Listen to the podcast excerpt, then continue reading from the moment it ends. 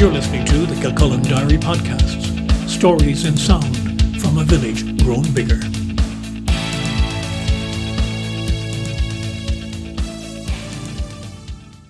Hello, I'm Brian Byrne, and you're welcome to Kilcullen Diary. When two public meetings in the autumn of 1989 discussed the future of Kilcullen, one of the main issues was the need for an upgrade to the town's sewage system. It was an issue which had been on the books for a long time. The late Joe McTiernan is quoted in a Leinster Leader report of the initial meeting, which is one of the clippings in the scrapbook of 1986 to 1996 recently provided to the diary by PJ Lydon. Then newly arrived Bank of Ireland branch manager Dave Prendergast replied that it might be the case of those who shouted the loudest getting the fastest action. So when the Kilcullen Community Development Committee was formed at the second meeting on the 2nd of November 1989, the business of shouting loud about sewage was taken on by Brendan O'Connell.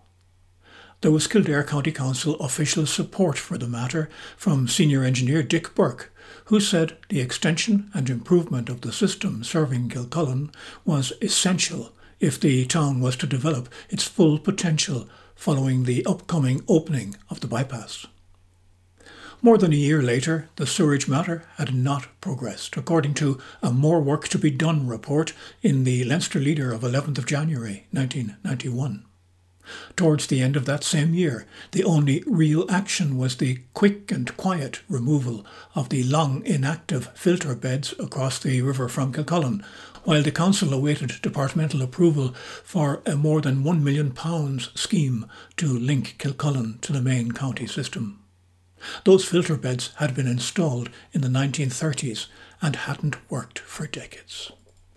A report in the Kildare Nationalist by Jane Mullins, headlined Kilcullen Faces One and a Half Years Stink, noted the Council's acknowledgement that the town's situation was the worst in the county. Six weeks later, the Kildare Nationalist continued the subject, noting that the hole in the ground sewage situation had caused the planning refusal for the building of 32 houses in Kilcullen. By April 1992, Kilcullen Community Development had also been told by the IDA that there would be no new industrial development in the town until the sewage matter was dealt with. But there was a chink of optimism in a Leinster leader story that the project had been approved by the department and contracts could be drawn up for tender. No tenders had been accepted by the week of 17th of September 1992 when reporter Vicky Weller gave prominence in the Leinster leader to the Hillis family on Hillside being forced out of their home by water and sewage flooding, following a blockage further down the town during heavy rain. The story described the sewage situation as a ticking time bomb. The Nationalist headlined the incident as a family flushed out by sewage. A week previously, a business premises had been similarly flooded, according to another story. A letter from KCD subsequently appealed to the Council for the project not to be held up in its paper mountain. By January 1993, Brendan O'Connell acknowledged that the matter was further on than it had been two years before. But the report in the Leinster Leader quoted him, saying Kilcullen was still like the horse in the Grand National which had jumped the first two fences, but still faced Beecher's Brook and had a long way to go. Noel Clare, then chairman of KCD, observed that a new government was taking office and further pressure must be brought to bear by providing all the documentation to the incoming Minister for the Environment. There's no further mention of the sewerage problem in P.J. Lydon's scrapbook, which finishes in 1996.